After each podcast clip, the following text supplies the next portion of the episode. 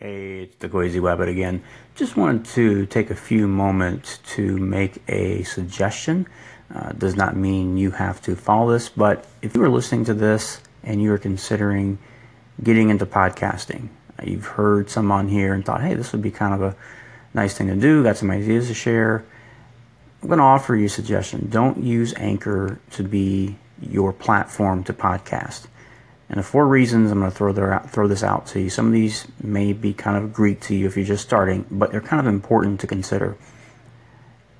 I use the acronym RACE, and there's a term we use when I worked in nursing for rescue, uh, activate the alarm, contain, and extinguish. The same thing holds here.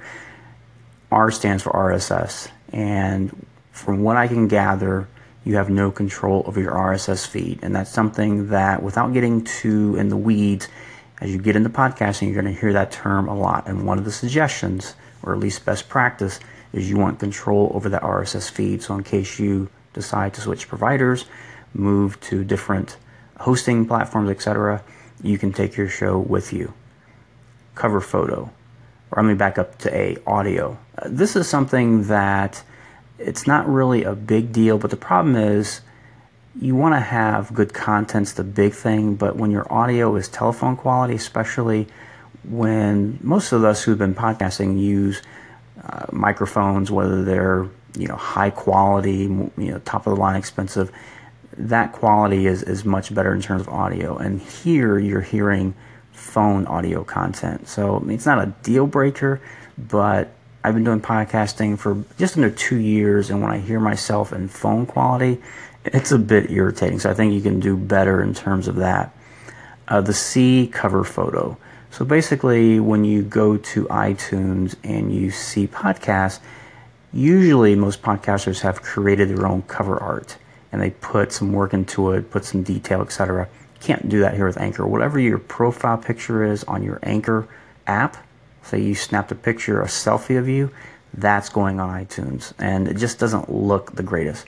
And then finally, E for editing.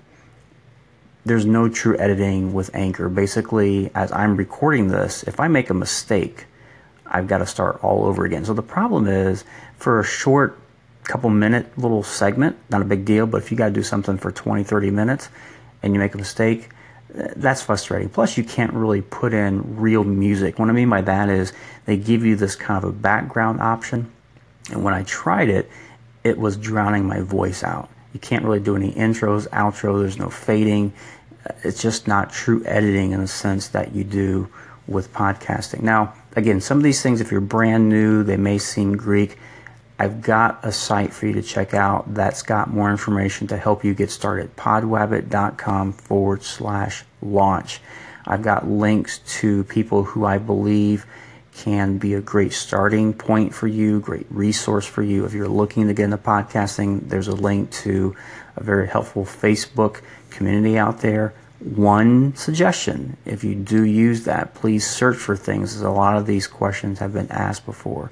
So again, podwabbit.com forward slash launch if you're looking to get into podcasting. Now, if you already are an established podcaster, this could be a nice little tool to put in your toolbox.